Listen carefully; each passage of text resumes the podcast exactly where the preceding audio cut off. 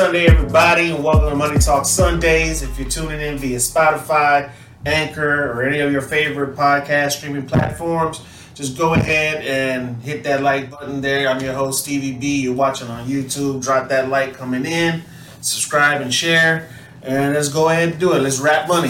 Money Talk Sundays.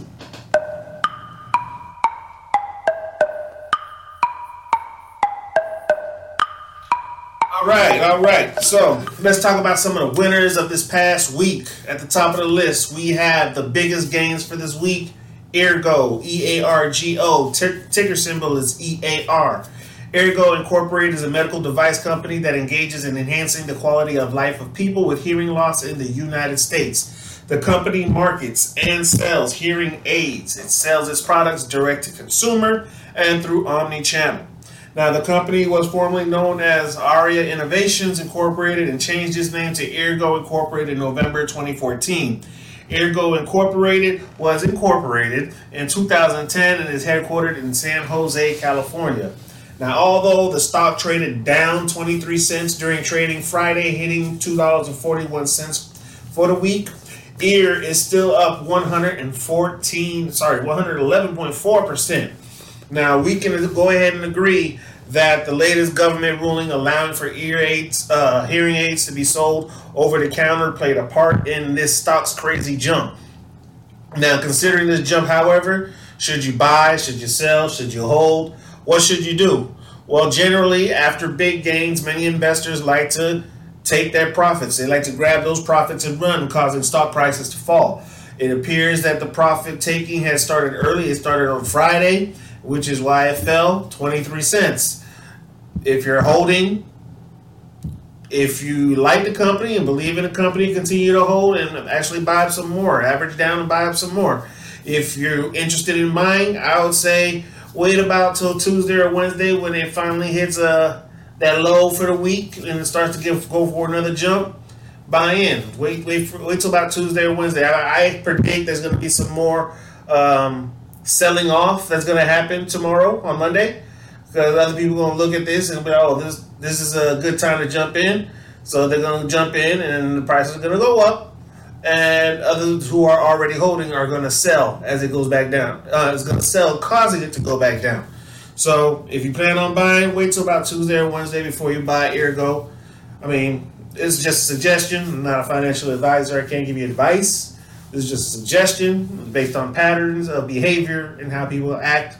So take it with a grain of salt.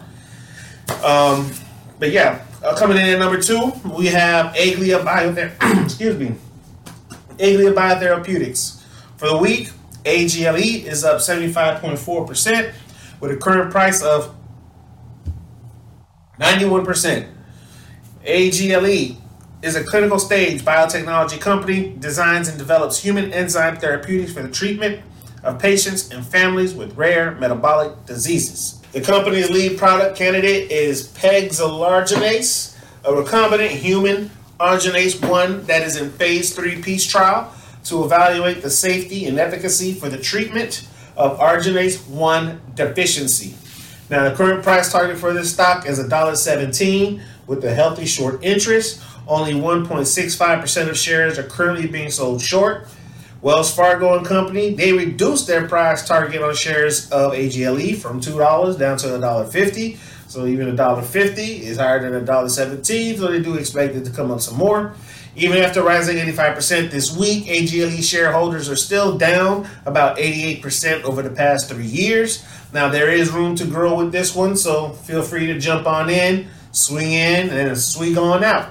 We're focused on short term trades here while the market continues to work out its own volatility. There's concerns and speculation about recession, this, that, and the fourth. And quite frankly, we are not out of the woods yet. now, rounding at the top five is one of our favorite meme stocks, Vinco Ventures, aka BBIG. We've covered this stock uh, before in our last season, BBIG to the moon. If you haven't seen or heard it, definitely check it out. BBIG is up 63% for the week, closing out trading Friday at $1.45. After Vinco Ventures is Hill International or HIL.